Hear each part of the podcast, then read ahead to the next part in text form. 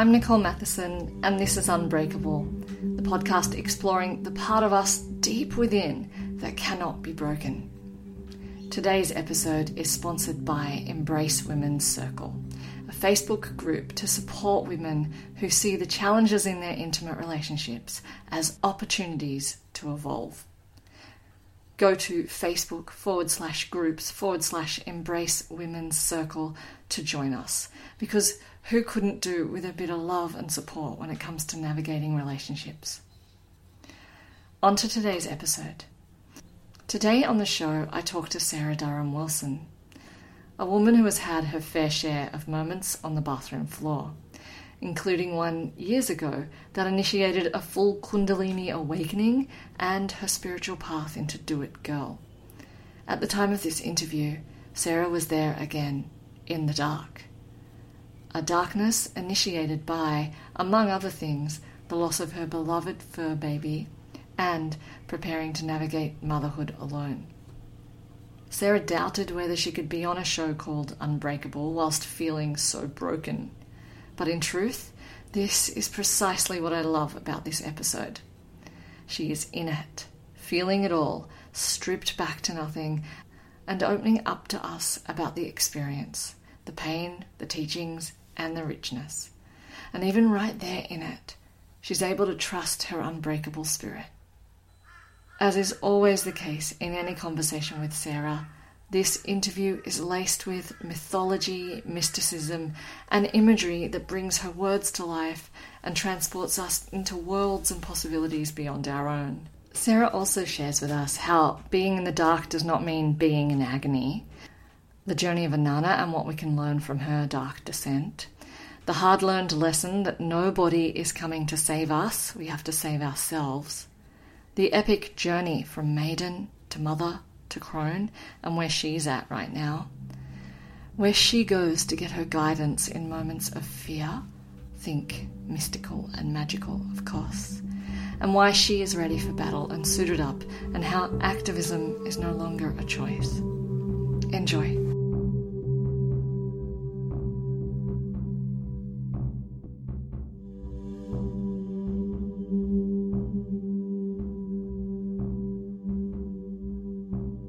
Wondering if, um, you know, this podcast being called Unbreakable, I'm really fascinated with what makes us resilient.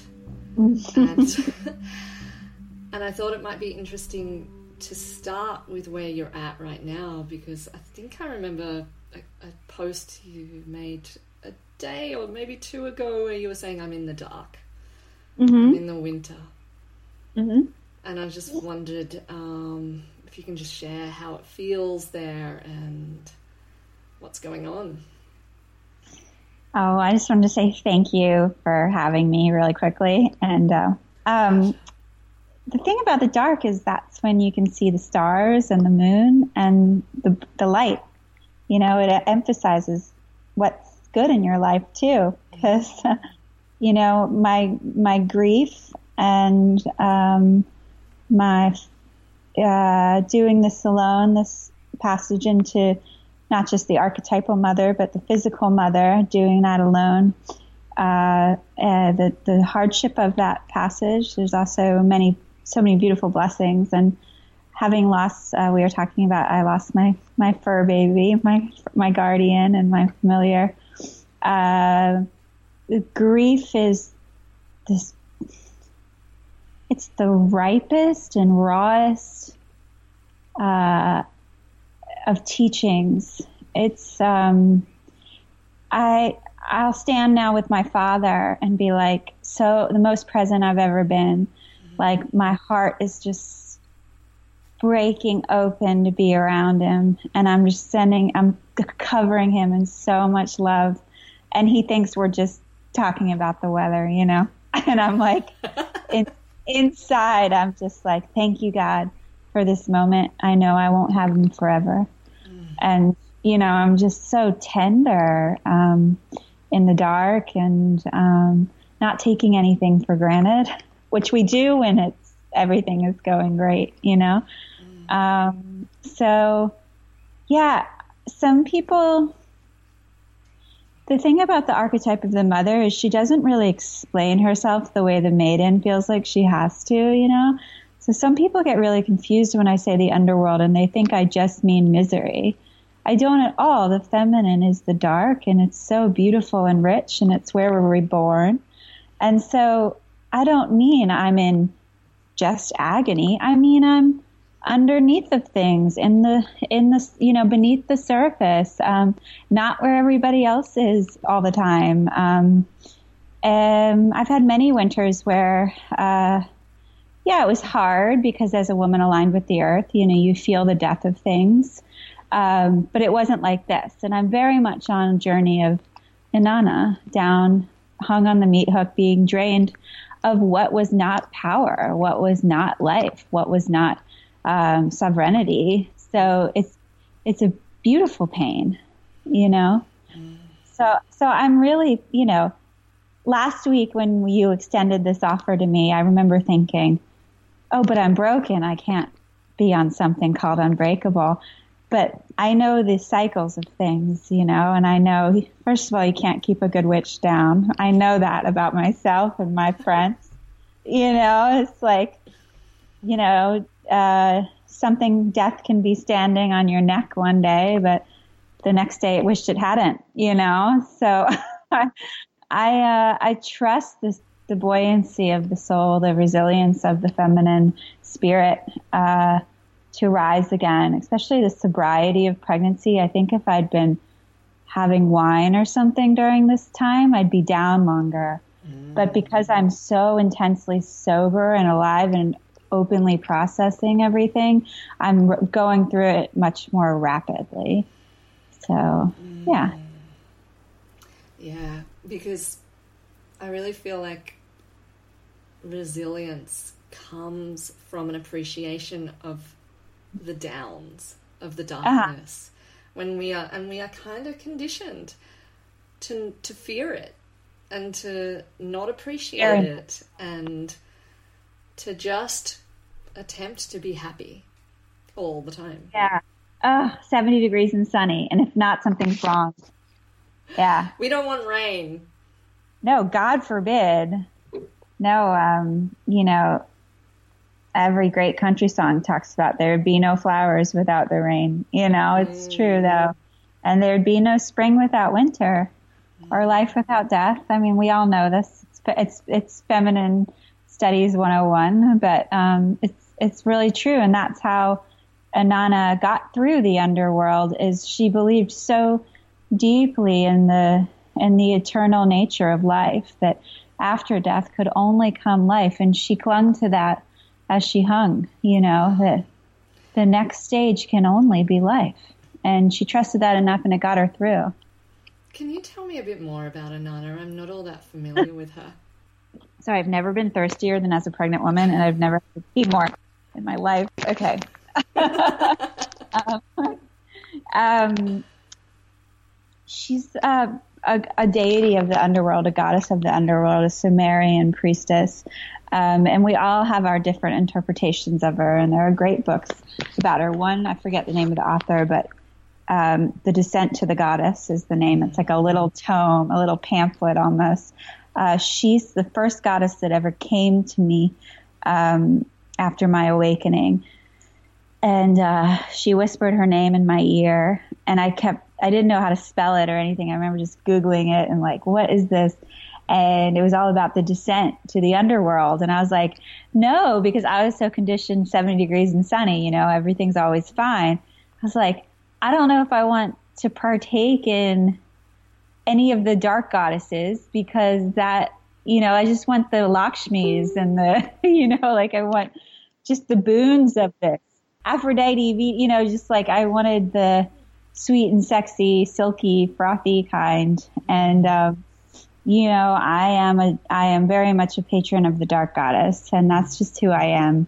I, I was joking with a friend that I've also often like seen in my mind a cocktail party where like the light goddesses are on one side and the dark goddesses are on the other. And they're like all just like the light goddesses are looking at the dark goddesses like, you guys are like way too deep. You take everything way too serious. like, and the and the dark goddesses are like, you guys are so surface, like phony. You know, like it's like, you know, I would love to come to that cocktail party. Which side would you be on? I think I might be a light goddess. That, awesome. I mean, I do really well with like goddesses, like you know, yin to my yang and things, or yeah, yang to totally. my. Totally. Well, you know, we have a lot to talk about, yeah. and I think that I think that light goddesses need to appreciate the dark as well. You know, we're not. Yeah. We have to be whole. Yeah. And, and dark goddesses, of course, appreciate the light. You know. Yeah. I say that going, yeah. of course you appreciate the light. Of course Who could you not? do. How could you not love us? Um, yeah, Lisa Lister, you know Lisa Lister, right? Yeah. She like, she's like the my dark goddess in the UK, mm-hmm. like holding down that end, you know. And we when we get on Skype, it's just like such a bitch session. It's so funny because like my light goddesses won't let me do that, you know. But uh, we won't have it. but Lisa and I just, it's so juicy. And, you know, it's like, we think we were in a coven together like years, you know, lifetimes ago. And that, that our coven, we could just sit around and be like rolling our eyes all the time. but, you know, it's a healthy balance of both. Vents are good. And then like, okay, let's shift the energy now. Yeah. Uh, so yeah, Inanna, uh, the way that I interpret the myth is dying to princess to become the queen, dying to maiden to become the mother. I love. And, I just want to bow down to your uh, words have failed me, but to your wisdom, I suppose, around the dying to maiden to become the mother and the queen. I love it. Love it. I hope I'm not beating a dead, dead horse, but I'm just so I obsessed. can't get enough. So just continue with. I, I, just right before we got on posted another. I can't stop. Uh, it's a passage. Thank you.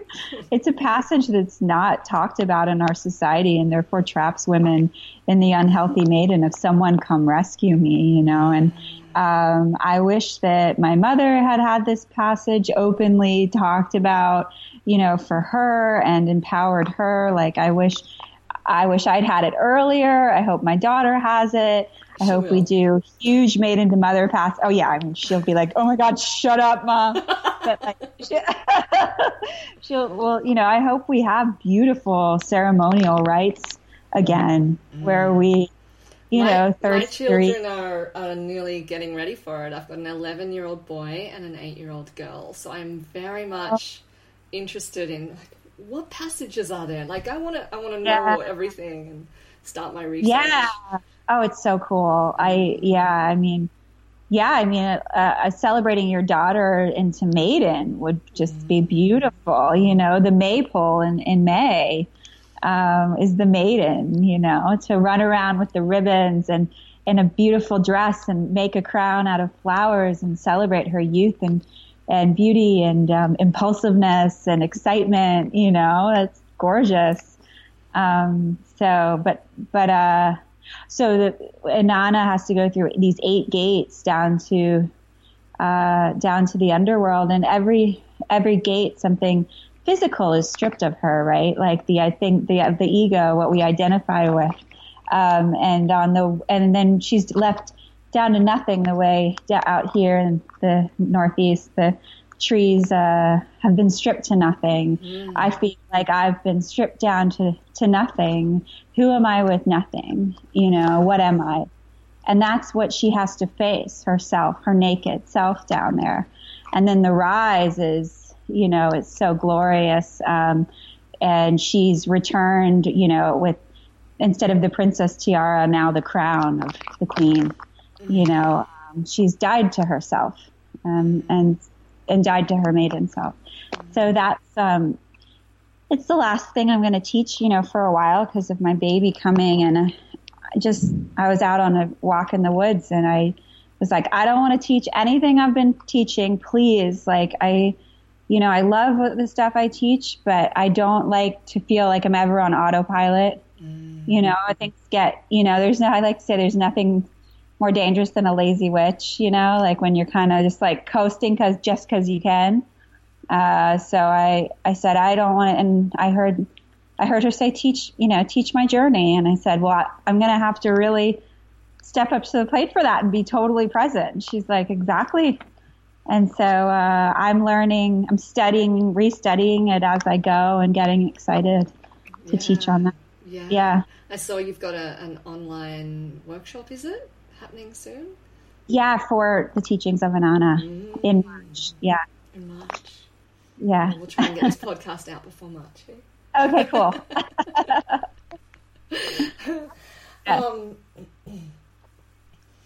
I'm really interested. Um, thank you so much for, for telling me a bit more about Inanna. I love it. I love it. I'm going to have to go read some more. But the the maiden to mother is really fascinating me at the moment, and yeah, I I feel like I've taken that journey whilst being married, which has been an interesting one. You know, like yeah. Uh, getting my knight to come save me, and then halfway through going, I gotta save myself. right? There's no shortcut. there is no yeah. knight, really. No. Um, yeah. And I feel like a lot of us are struggling away in our in our relationships, trying to come to terms with that. hmm Yeah, it's scary. Mm. It's it's really scary for when I was I was probably about three months, uh, sorry, three weeks away from finding out that I was pregnant. And I remember I was in Peru and I was sitting in front of a fire and I started to hear the cries of the world. And I was like, and I was taken to, I've talked about this before, but I was taken to some of like the scariest parts of the world right now, the parts that are so deeply wounded, which are there's so many now, you know, it's too many to count. And I kept thinking, somebody do something, somebody help, somebody. And I heard, no one is coming but you. And mm. I, and that was, that was like the, it was such a deep, deeper experience than I can even remember because I had to sit up straight like I was in a throne and I had to hold like the crying children of the world and there was nobody for me to lean on. You know, it was like it was an energetic coming to to help. It wasn't I couldn't physically go to the Paris attacks where I remember I was taken in the streets and things like that. It was like I had to sit there and know nobody else was coming in my life and globally. Like we are, you know, the mothers are who the maidens can't and the crones like can't, you know, it's the, it's the mother generation that the, the world literally crying out for its mother to be and bless many of our mothers, but not the generation of mothers that we had that were disempowered by patriarchy and their mothers and their mothers. A totally different generation of feminine, which is empowered, boundaried, and sovereign, and not depending on the masculine, which is very wounded right now. I mean, I live in the States. Look who our president is. Like, it's the very toxic masculine. So the feminine needs to rise and heal both the feminine and the masculine, in my in my opinion. Yeah. So. So yeah, um, your president. Mm. Not my president. No, no. yeah, the president. The president of your country. No one is coming but you. Like, what is it that uh, that we need right now? I guess I want to nod to my sister Laura Ann, who used to be known as Shakti Sunfire.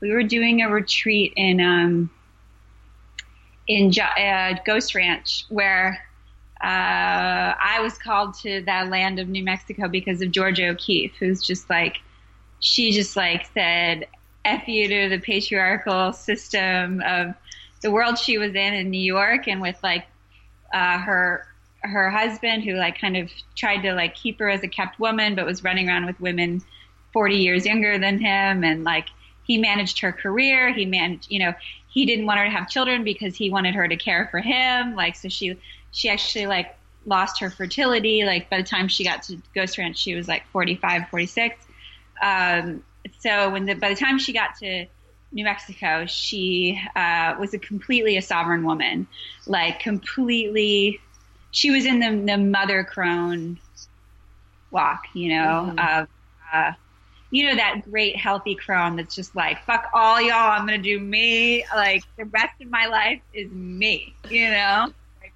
She was in that place. And, um, so we were sitting, and a lot of women were called there in her honor because they felt her spirit, and that's what Georgia O'Keeffe does, and for women coming to New Mexico. And Shakti and I, I still call her Shakti, but Laura we were talking about activism, and it's still like it's embarrassing to say because this is white privilege to call myself out on this. A year and a half ago or whatever, activism was still a choice in our part of the world. It was like it was a topic of conversation, but it wasn't. And for the, these women, it was burning, but inside of them, but it wasn't the the the absolute vital necessity it is now that everybody pick up a pitchfork and rally, whatever that pitchfork is for whatever that cause is, you know. Um, and uh, we were talking about all of our heroes in the in the feminine movement, like Clarissa Pinkola Estes and Jean Shinoda Bolen and Eve Ensler and these great women that we love. But these women are all in their crone. So we, you know, Maiden to Mother wasn't, hadn't become my obsession yet. Um, I was, it was brimming in my cauldron, but I didn't have the words for it yet. It was baking in my oven, but it was so raw, you know, uh, unservable still and uh, but and because our society has buried the feminine, you know, and there was no, there weren't the words for it. There wasn't the language for for this. Um, and uh, Shakti said, you know, we can't really look to Eve Ensler and Clarissa Pinkola Estes and Jean Shinoda Bolen anymore. We have to rise and become them now.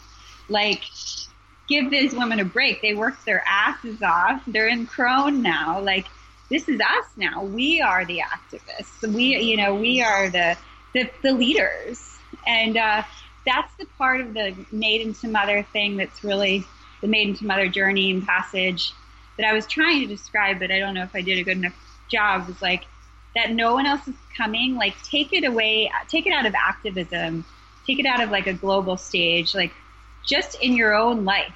No one mm-hmm. else is coming. Asking for help is actually like a huge part of being in mother. It's delegating and saying, I know what I can't do. The maiden thinks she can do it all and she still has 700 different hats. The mother's like, here's my strengths. Here's my weaknesses. like, you know, she has a team. Um, you know, and that's like a queen, a queen, queen mother. that archetype is pretty much one and the same. Like she has a cabinet, you know, she has her she has her, um, and it's not that she's like higher than the other women, that we all lean on each other for different things. And then matriarchal society, we knew our strength. Like, uh, you know, that's why the, um, if you look at Avalon or all the great goddesses, there's a, a goddess of weaving, a goddess of blacksmith. Like we all had our different strengths and we all needed each other in the community, you know? And so just like laughing about the dark goddess and the light goddess, it's like hey, if you want to journey into the underworld, Nicole, I got you. And like, like, hey, I need some like fresh new life perspective. Can I call you? You know, it's like we just know yeah. we that golden blanket together. Um, to forget how I got here because I have pregnancy brain. That's perfectly okay. yeah. Hmm.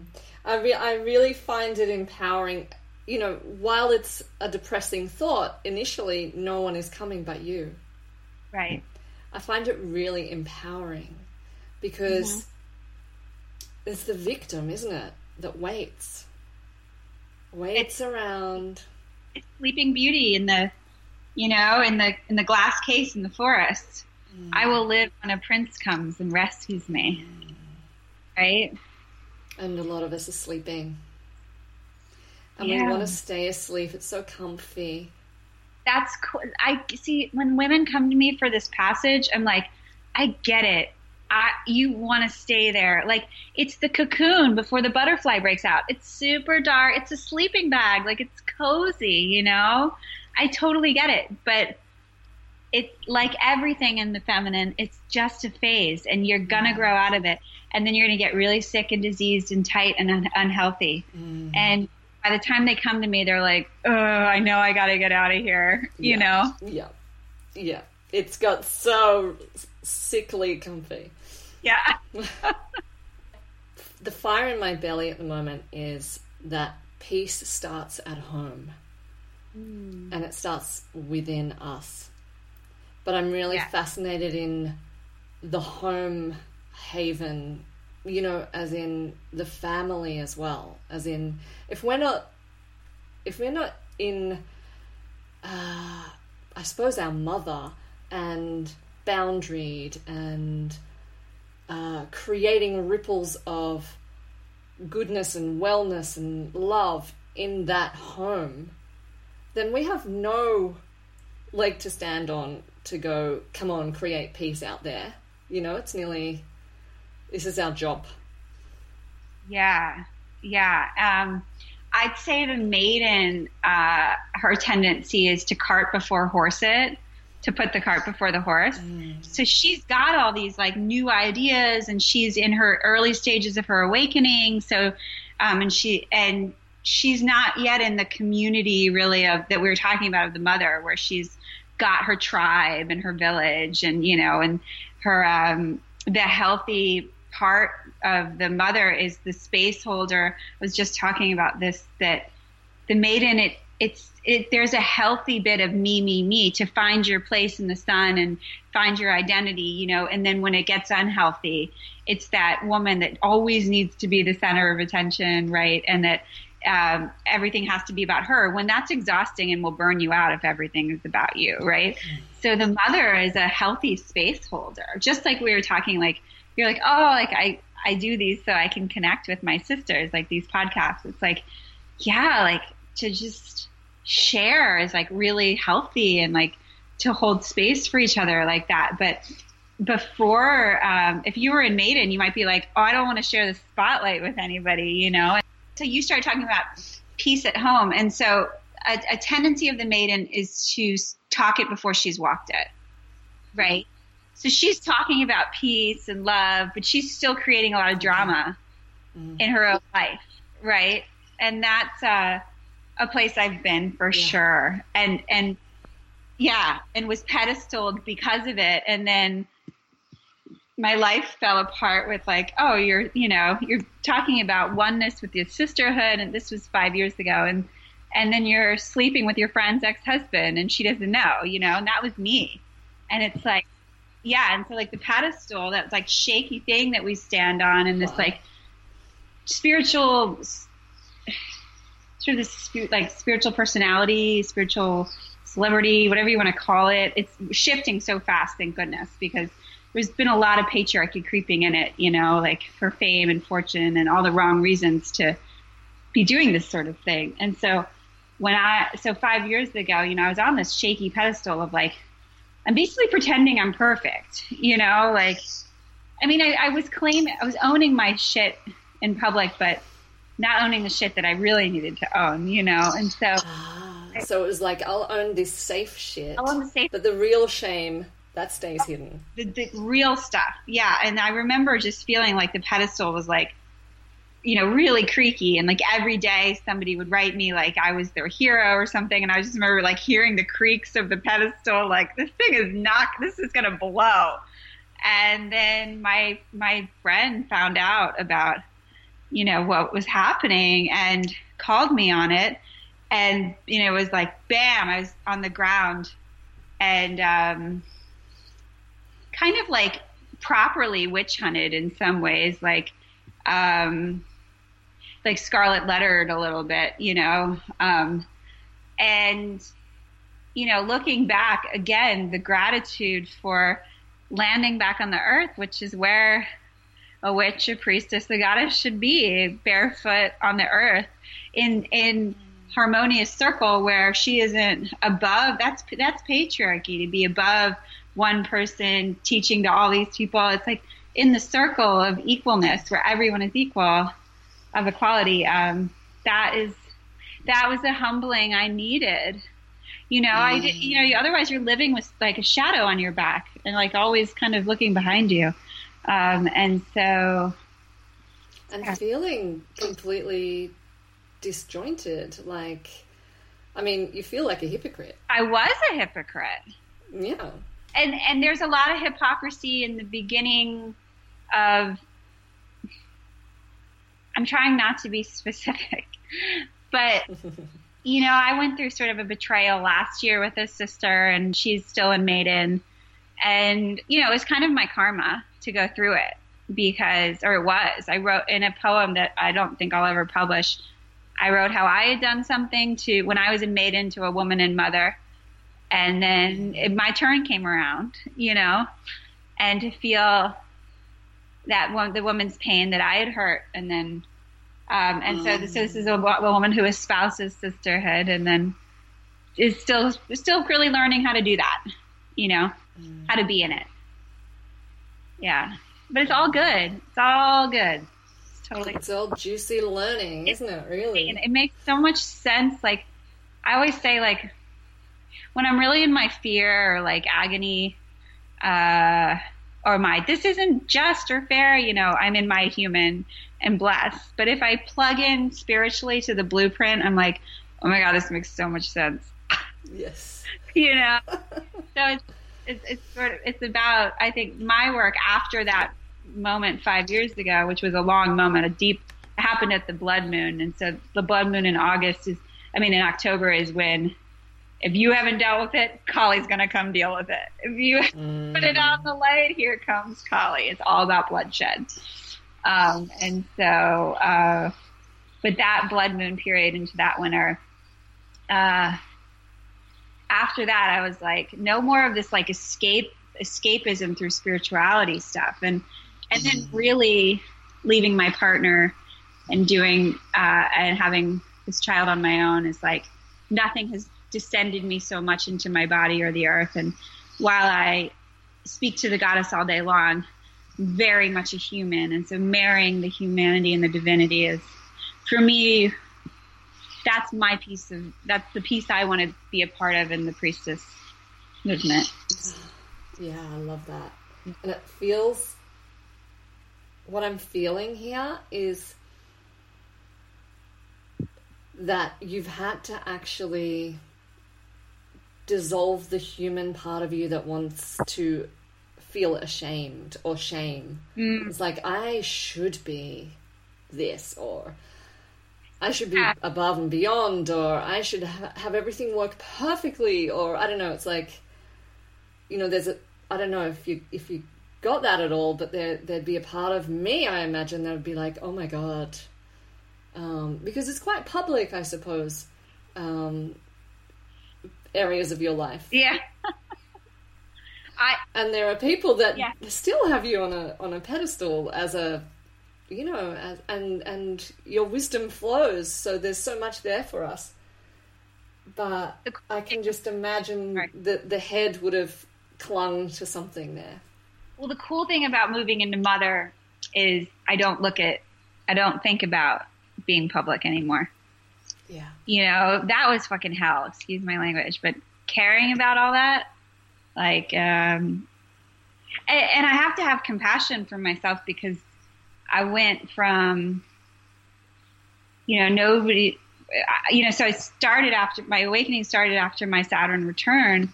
And by the end of my Saturn return, I was, you know, I was I was I was uh, I was torn down to nothing. I was you know recovering uh, everything. um, I lost the love of my life, and I had you know uh, been um, heavily using like sedatives like Xanax and Valium. I call it sedating my Shakti. I just wanted to sleep. We were talking about the unhealthy maiden.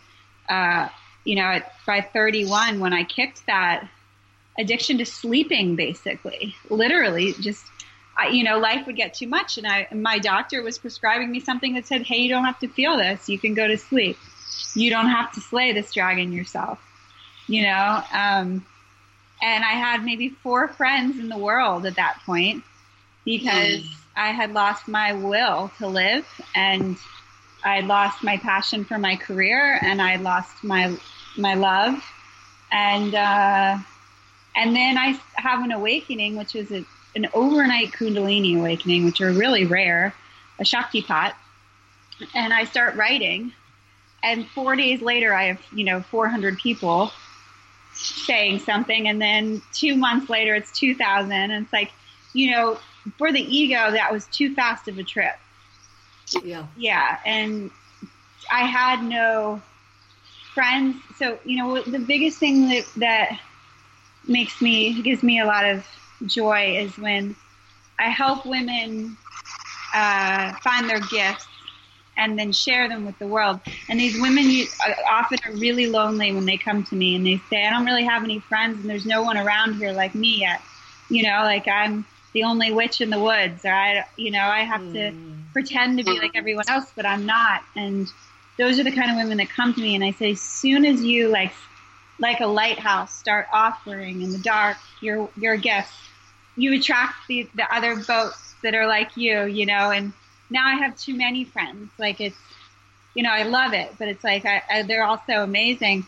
I mean, I just had to let go of my therapist because she didn't get me to the place that my friends who are these brilliant wise women get me to.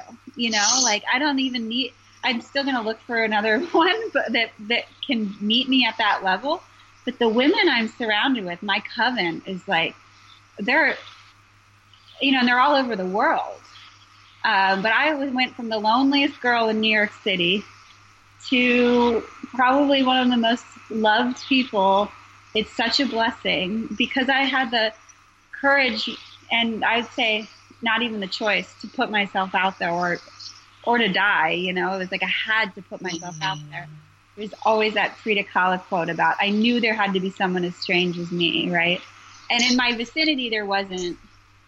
Um, but I just I put myself out there and I found my tribe, and that's what happens to the women that put themselves out there. You know. Um, so once again, I forget how I got here, but here we are. Here we are, indeed. Do you know the feeling though? Like this global sisterhood is just so amazing and rich. Oh, I love it. Yeah.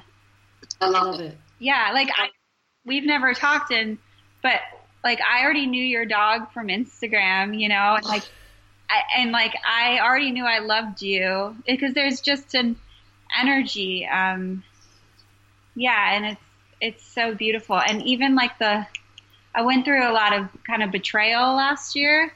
And even that is like, so in the underworld, there's this other thing that happens is like the people that aren't in the underworld journey, all they can really do is hold space for you on the surface. And like, mm-hmm. let me just like disclaimer, like, like I was saying in the beginning, like I don't like to over explain myself, but somebody isn't bad because they're not in the underworld with you, like at all. Like I know that makes sense to you. Your face is like, yeah, obviously, but I'm not, so I'm just trying to say like that's all some people can do when you're in the underworld. It's like, we're going to be here. We're up here. We're waiting for you. We love you. We hope you make it out, you know? Um, and, uh, but there's other people that won't even hold space for you. And they're like, are is that contagious? Like, I don't want any of it. It was, you were super cool when you were on your throne and you had a million projects and you were in love and you were super popular. But now it's like, you know, ooh, you're kind of funky. And, and that, and so it's like the underworld also, you know, grief, the dark side of things, it just shows you the truth. You know, like Inanna goes down and she sees the truth of who she is, that she doesn't need any of the external accoutrement or identity to know that she is life itself and God itself and goddess herself, you know. And it's like when you're down here and you lose everything, you know what you really have, you know? And uh, that's it's another blessing. Um, I am always trying to become conscious of my ego. Sure. Yeah. Of of the and and letting layers go, and there's always more layers. Yeah. Um, I'm just wondering how you're feeling about that now. Like, what place does your ego have in your work? Oh, what do you mean by ego? Okay, I mean the part of me that is only caring about how I look oh. in the world. Okay. Yeah. Okay, that's funny. Um, I, a friend of mine mentioned this today. Kelly, her name's Kelly Morris, and uh, it's something that I've been waiting to write about in these like transmissions that I'm writing about from Maiden to Mother. Is it vanity? Like for me, that's the first thing that has that that got worked on. Um, I remember in Taos, New Mexico, when I started to see my first like real wrinkles, and I get them like right here on the ridge of my nose, and they and they. Uh, I remember thinking, that's it. Like I'm no longer beautiful.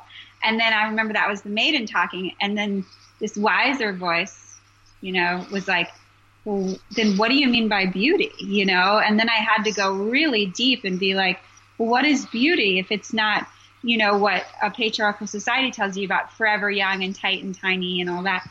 And I was like, well, I think it's, you know, I think it's wisdom and compassion, and I think it's uh, love and creativity, and I think it's resilience and you know sovereignty and all this stuff. And it's like, well, then you're beautiful, you know, and that's a beauty that nobody can ever take away from you and that won't ever die. That internal beauty is eternal.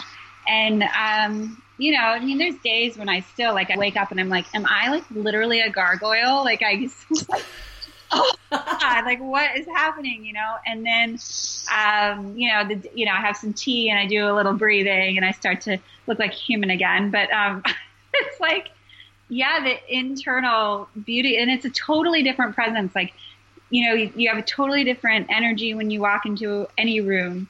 Um, you're not hot anymore. You're beautiful, and that's different, you know. And then, and then becoming a mother, like I have offered my body to this child. I am now a walking mobile home. You know, I am not like I'm not like some of the girls you see on Instagram where like they only gain weight in their belly. Like no, I have gained so far 40 pounds all over my my my, my person, like, and I'm still gaining weight, you know, and um, and it's it doesn't matter, you know, because I'm housing life, and mm-hmm. I can't, you know, I didn't even think I was fertile. This was a total surprise. I would say accident, but I don't believe that.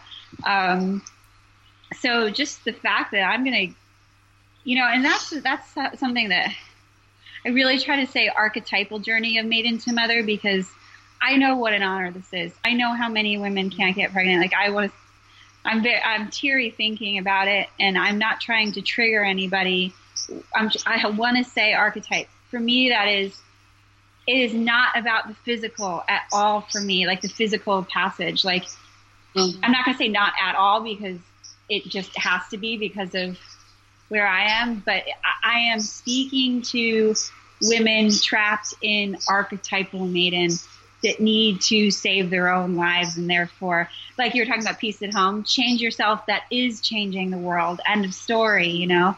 So save your life and you are a hero and then you're, everyone around you is better for it, you know? Um, so yeah. And so the, the, the vanity of how does, how does this look like, uh, that's, you know, now it's like I used to, even with this, I'll be totally honest with this Inanna course, I was so into like being mysterious and not putting myself out there as like with like things to sell, you know, with, but now it's like I've had to be like, okay, well, I have to double my income because I'm a single mom.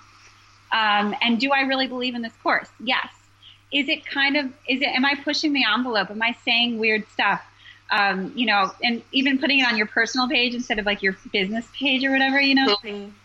okay everybody knows i'm a big ass goddess worshiper. Like okay like like i believe in this course. I'm going to put it out there and i'm going to probably write at least every other day about it. Um, and i'm going to put my soul out into the world. Um, and before I'd be like, I don't knock on doors, I only open them, you know. And now I'm like, I'm gonna knock on some doors because I have to for my child. So like the the me me me stuff, like that I was just talking about in this post when I was going through years of ritual of allowing my maiden to die, going, you know, not with shame, but like it's time, not like oh my god, you're so embarrassing, but like it's really time to leave space for my mother to rise Um, and um, I remember she would say like, "No, it has to be all about me. Like, we can't let the mother rise because." Like, what if we have a child and it's all about the child? Like, it has to be all about me, you know? And I was like, oh my God. Like, I felt so bad for her. But I, that was really when the separation happened where I was like, wow, like my maiden has a voice and it's not me. You know what I mean? That was really when I was like, this must, this change must really be happening because I'm very aware that this is not my voice. And she's like, me, you know. I think that's one of the most beautiful things about being a mother. Yeah. Is that these children have woken me up to it's not all about me. Yeah. It's it's not. No. My day is not all about me. Yeah. Right. It can't be. Mm-hmm. Some days I want it to be so bad. I bet. Yeah. I know. I have my last three months of it being about me, even though it's way. Oh, well, it's still not about you already, is it? It's not. Just going to say, I'm staring at like this room that needs to be a nursery, and my belly hurts, and all I can do is lie down and eat and pee. I'm like, no, it's not about me. it's not about you anymore. Um, I think this is the post you're talking about. I've just got it open here, and I love this line you've said. The maiden is the small bud seeking her place in the world. The mother shatters open to hold the world. Yeah. Hmm. That I, I I I hope I don't beat my clients over the head with that, but the flower analogy just really works because if you think about the tight bud that has to push up through the dark earth, and that takes a lot of masculine seeking energy, and she has to push up, and she needs that tightness of her ego, right, to to to fight through that earth. And then when she rises and greets the sun, um, she shatters open, you know, and then she is a gift to the world and re- and receives that love and adoration back, right? For for for shining, for showing up, for holding space. Um, and so and she becomes so much bigger. But of course, that death is going to be scary. Of like, what happens when I shatter? It's like, mm. you know, it's it's really scary, and nobody can do that work for you. You know, um, what happens when I leave the cocoon? Yeah. Mm, I love it. I love that. I love that analogy of the flower as well. It works um, grown too because then mm. petals start to die and she turns back in and then she returns to the earth to start the cycle again. Mm. Yeah. And we, I think, we have a lot of work to do to sort of raise the vibe, raise the the appreciation of the crone. Definitely. I, I, I sipped the waters of the crone in this last course I co-taught, uh, and I so Clarissa Pinkola Estes wouldn't write. Uh, maybe oh, Jean Shinoda Bolen wouldn't write the goddess and older woman about about the crone until she was a crone, and that's something in the feminine. So like the priestess she doesn't teach from books or like something that somebody else tells her. She teaches from the stories in her bones. like you think about the Black Madonna, she's black from the wisdom of the fire that's charred so much wisdom into her that she's black from the fire. Fires are how we learn. Well, especially over in Dark Goddess Land, you know, you learn from the burn, right? And uh, so I I can only speak from Maiden and and and New Mother. Um, I can't I, I was teaching on Crone and I had to like stop and say, by the way, like this isn't my place. I'm going to do the best yeah. I can. But th- that would be a total dishonoring to pretend I knew, you know? Yeah. yeah. Um, to pretend I knew what, that the next phase, how it felt like to know the next phase is death, to be at the door, you know, to have lived all, you know, to have lived 60, 70 years I, I, I would be a fraud if I stood up here and said, I know this, you know, this is true. So. I'm actually really excited about being a crone. I love when women say that. Yeah. Why? I have a I have a a feeling about it, a, a feeling of, about for me like there's going to be it's going to be a really beautiful time for me. Yeah. I think the you know, I, I love being in the mother phase and not caring what the, the world thinks of me as much. Yes, that's one of the big benefits. yeah, it's a massive benefit, and and being in my forties really helped with that. Yeah, but I think caring even less is going to be great. Yeah.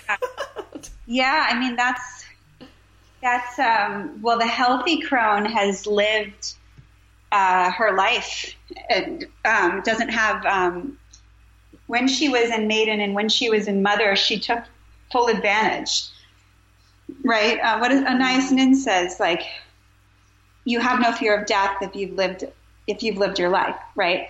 So the unhealthy crone is angry about the next phase and you know, so people that whole hag thing, you know, that we have, that's the unhealthy crone that she hasn't lived, right? And so she's angry and terrified to die. And uh, people think of her as mean, right? Because unhappy people are mean people, and happy people tend to be kind people.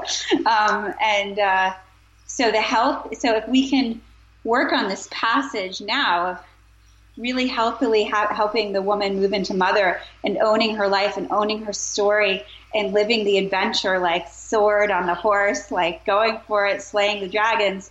By the time she gets to crone, she's in healthy she's in healthy crone of like I have mm-hmm. stories to tell, I have wisdom in my bones, you know, and she's not terrified to die. And that's what I need to be. Yeah. Mm. I'd love to hear your version of what it is about you that is unbreakable. like where you find that part of you and what it feels like.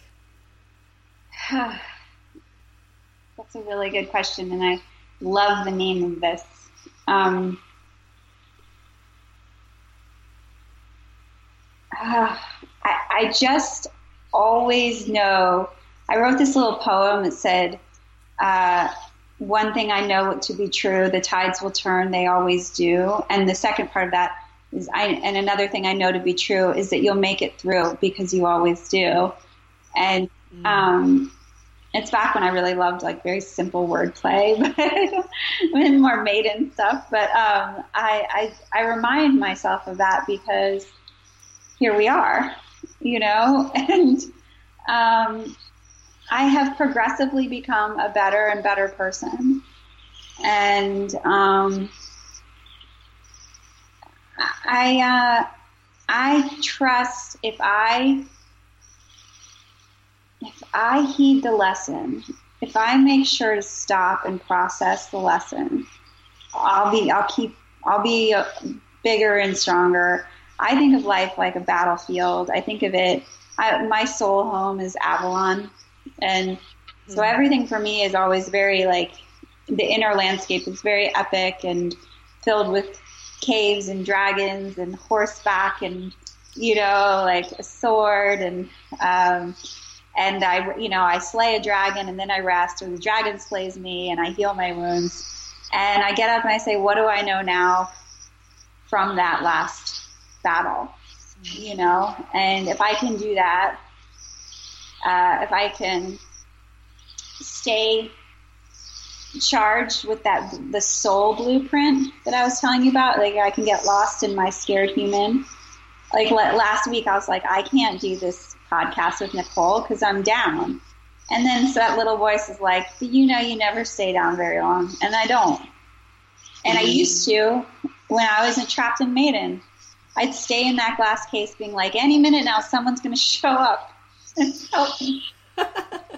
you know, and help means helping yourself also means like getting up and call, just like reaching for the phone and calling your acupuncturist.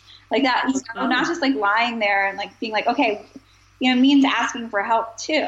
Um, very- it means not expecting anyone else to know what you need. Yeah. Yeah. Who could know better than you? Which is what being your own mother is. Right? Yes, it's, beautiful. It's the self mother. Mm. Yeah, what do I need now? You know, mm. sleep, someone to listen to me, a nourishing meal, socks on my feet, all of it, you know, mm. probably all of it. Yeah. And so many of us resent the fact that we have to do it ourselves, I think. It's like, damn it, doesn't feel as good if I have to put the socks on my own feet. I gotta tell you, I mean, I never saw my story of doing, you know, being pregnant and doing all this alone. And um, it's, I, I can now, I understand when I plug into the soul blueprint that it had to be this way. And it makes so much sense to any of my intuitive friends and me too. I get it. It makes sense to me. Yeah. I know. I know. When you don't like, you don't, when you're a little girl, be like, I hope I get pregnant and then I break up with him. And then, you know, it's like, you don't, I didn't want, you know, I didn't choose it, but I, some, it, it was already chosen. Um, but yeah, I've, I've been taking, I've had to take care of myself. I can't say it's like five star Canyon Ranch taking care of myself or anything, but I'm doing okay. Mm. But I won't take for granted having someone to ask for help once in a while, and vice versa, helping that person. Oh, gotcha. In the future, yeah. yeah. So, with the the the like wishing we didn't have to do it ourselves, like I guess part of what I think about when I think about the the bud opening under the sun and that the feminine meeting the masculine and like that internal burst of uh, beauty is like that is how we feel that's how we get better is we say okay if i'm going to take one step today to help myself and the thing about i have this saying is that when a woman heals the wounds of her own body she rises to heal the wounds of the world mm. and the way to feel better at this time on the planet is to do something, is to act, which is masculine. You know, the unhealthy feminine like lies in bed and weeps and she feels, which is so crazy beautiful. But if she can't, act, if she can't then act, mm-hmm. she's stuck. And so acting, I, I have learning from this. I have a couple crones in my life, one right now, and I wish I had many more. But the only way she ever feels better is with the Trump administration. I hate saying his name. Is uh, is acting, mm. is marching, is organizing, and that's how the fe- the feminine feels, which is so beautiful. And then when she acts, her feminine is married to masculine, and she's whole. You know, to feel and to act is is is for is for men and for women to do both. Okay. And that's that's the work of you know the ancient tale of the handless maiden is she can feel but she can't do right? Because their hands are gone. And uh, the Fisher King is he can do, but he can't feel. And it's like to marry for, for for our masculine to work on feeling, which they haven't been allowed to do, and then act. And for the feminine to work, they know how to feel. Now it's time to act. You know, from that broken heart. I love that. Yeah. Do you know what? One of the things I just love about when I hear you speak is your rich um, encyclopedic knowledge of mythology and fables and archetypes and how you draw those all in. Because it really it, it really creates such a tangible i don't know image. It's it it helps. It really helps. Well, thank you. Thanks. I i always i was never any good at school. Like i was good at english and art but was always told I wasn't like smart in the way that a, the patriarchal school system wanted me to be. So when I woke to my feminine and realized that I was a priestess, which was a storyteller, and therefore, you know, a, a wise woman, I too, you know, I mean, I'm just moving into mother, but the crone stage would be pretty amazing uh, if I live a, a, lived life, if I live my life. Um, so to to to hear that feedback makes me feel honored. Thank you. Because I'm, I'm, I'm, I'm wise in the feminine, but not in the, you know, the masculine version of smart. Yeah. Like I, I balance my checkbook or anything. Who can? right. um, I'm intrigued with your soul blueprint. I feel like um, we all have our soul blueprints. They're all different. They're all unique and perhaps we all have different ways to tap into them. I'm just wondering how you go about it? Well, I that's a really good question, and maybe something I could look into more uh, in the future because I know where my soul's home. I know I have my I have my my strongest past life, and for me, that's my imprint. That's when I was told what I was going to do in this lifetime. And so I check back into Avalon when I'm getting really good body work done, or you know, um, mostly then because it's hard for me to find a meditative state. Even harder now that I'm pregnant. I just like I don't know. Uh, but when I'm in, when I'm getting really good body work done, or or working with a healer, I can check back in there and say, "Oh my God, what am I supposed to do now?" And that's actually an ancient technique in Avalon is called scrying, where priestesses would look in a pool of water and ask their future self, like, "What do I do now?" Like, and then the your wise woman, your crone, says, "You go right instead of left." You you know, and you're like, "Oh, I knew that. It's all in me." Mm. And for me, I go backwards and I say, "You know, you guys had this all written out for me. Tell me what I do now." And they say, "You know, pick up your sword or." Or don't or you know but usually it's something really for lack of a better word magical like okay like grow your protection remember who you are. Just it's all about remembering who i really really am which is a priestess of Avalon. yeah. And then how can i be afraid if i'm a magical powerful woman? Right? Nice. Just hang out there. Yeah yeah, I love to hang out there. Mm. Yeah. That's beautiful. Mm. So I guess kind of remember who you are, you know, and uh, even like that. There's this great book from Lucy Cavendish. Mm. Do you know her? She's that awesome witch in Australia. No. I think you've mentioned her to me before. Probably. I love her. Okay. If I was in Australia, I'd be like sitting on her doorstep like every day, like, I love you. Um, so she wrote a book called The Lost Lands or something, and you can do a quiz and see if you're from Lemuria or Avalon or Atlantis. And it's just a fun, like if you if you're just like listening to this and you're like, I wouldn't even know where to start. Like maybe those quizzes could help you. Okay. That's what what your past land was, you know. Yeah.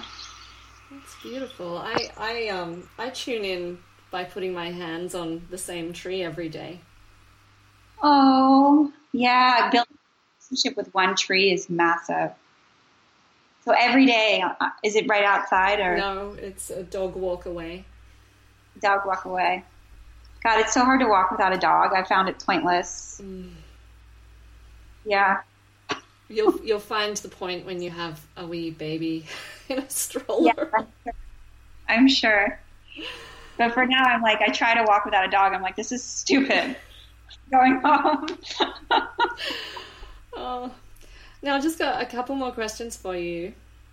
I'm wondering.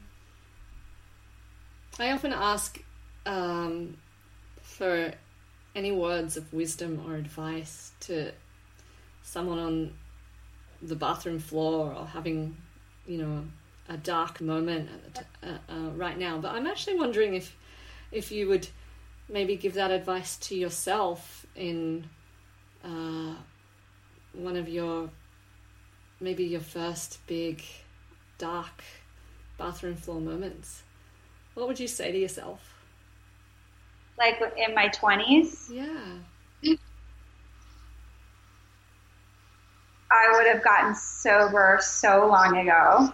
Mm. And I don't mean that I was like some crazy alcoholic or something. I just relied on something outside of myself. Or, you know, there's a couple things about my sobriety, which, um, leaning on anything outside of yourself, like for a visual, is like putting your hand on, say you're weak and you put your hand on a, wobbly post, you know? Mm. It's like, to sustain you for a second and then you're worse off than you were before because now you're on the ground. At least you were standing up before. It's like, um, and also what uh, the wine, which you know is a tradition, and all the women in my and both sides of the family, you, drink wine at dinner, and you get rid of the day that way, you know. Um, and probably even in Avalon, right? Would they have had their glass of wine? Lucy Cavendish says that if you are from Avalon, you have an allergy to wine, to alcohol, and I do. Um, I have one glass, and the next day I feel like death. Yeah, I have a real allergy to it, um, and so. Um, but it was all about an aversion to my feelings, and so if I drank something or took a pill, that you know my doctor had prescribed once again that was the very confusing thing is that um, and some people need their medication and this was not that case. Like i needed somebody to hear me mm-hmm. which is the most healing process. But nobody wanted to listen to me. They just wanted to prescribe me stuff. And so um, but you you suppress that energy of that emotion you know with with substance. And so then i was building layers of all this repression. And so I wish, honestly, the reason I do Do Girl, one is for my mom, because she died young and didn't have any empowerment and self love. But one, the other is for that girl on the bathroom floor in her 20s. Like, I wish I'd had a me. You know, I wish I could have come there. I remember before I had destigmatized the witch for myself and understood it as a wise woman healer, I longed for a witch so badly, like a magical woman, a magical, powerful, strong woman to come take care of me, not realizing that woman was me. And I remember like lying on these floors. I did a lot of floor lying after my fiance left me, and just where's that strong woman that's going to come heal me, you know? So I wish I had said, you know, I hold tight, I'm coming, and I'm you and uh, you know put down the wine and put down the Xanax and uh, put a hand on your heart and a hand on your belly and breathe. You know, I wish. I mean, I can't. I don't know what else to say, but I wish I'd had me. I wish I had a modicum of kind of self love mm. back then, and uh, I wish I had known how powerful and strong I really was. You know. Yeah. yeah. Can we just actually take a moment? I just feel like we should maybe take a moment yep. of just visualizing that because I feel mm-hmm. like so much healing can happen retrospectively and visually and energetically. Of you just going to her on the floor. Yeah. Whispering those words.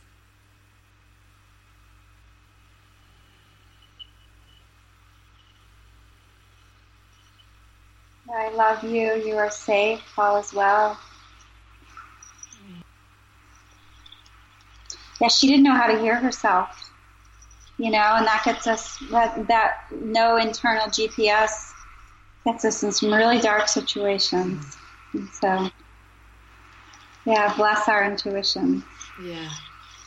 And bless the moment when she woke up to it.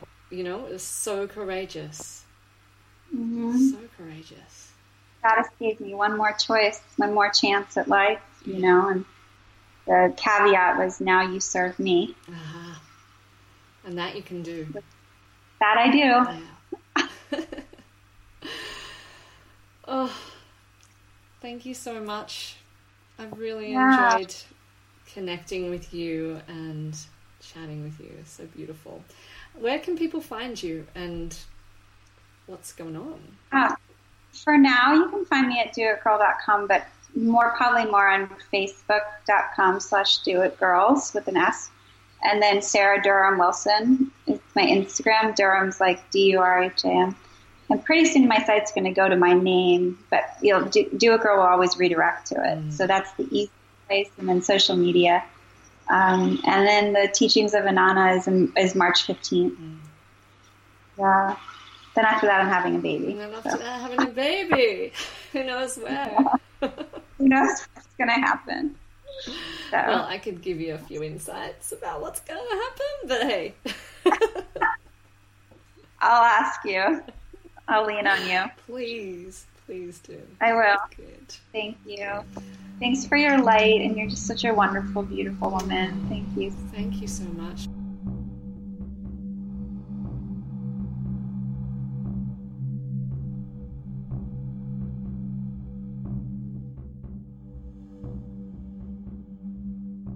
You can find the show notes for this episode at nicolematheson.com forward slash podcast 13. While you're there, download my free gift, Sweet Soul Whispers, the soothing words you need to hear when you're feeling broken. If you have enjoyed this episode, I would love for you to share it with your friends and pop over to iTunes and leave a review and rating. While you are there, hit subscribe so you don't miss any future episodes.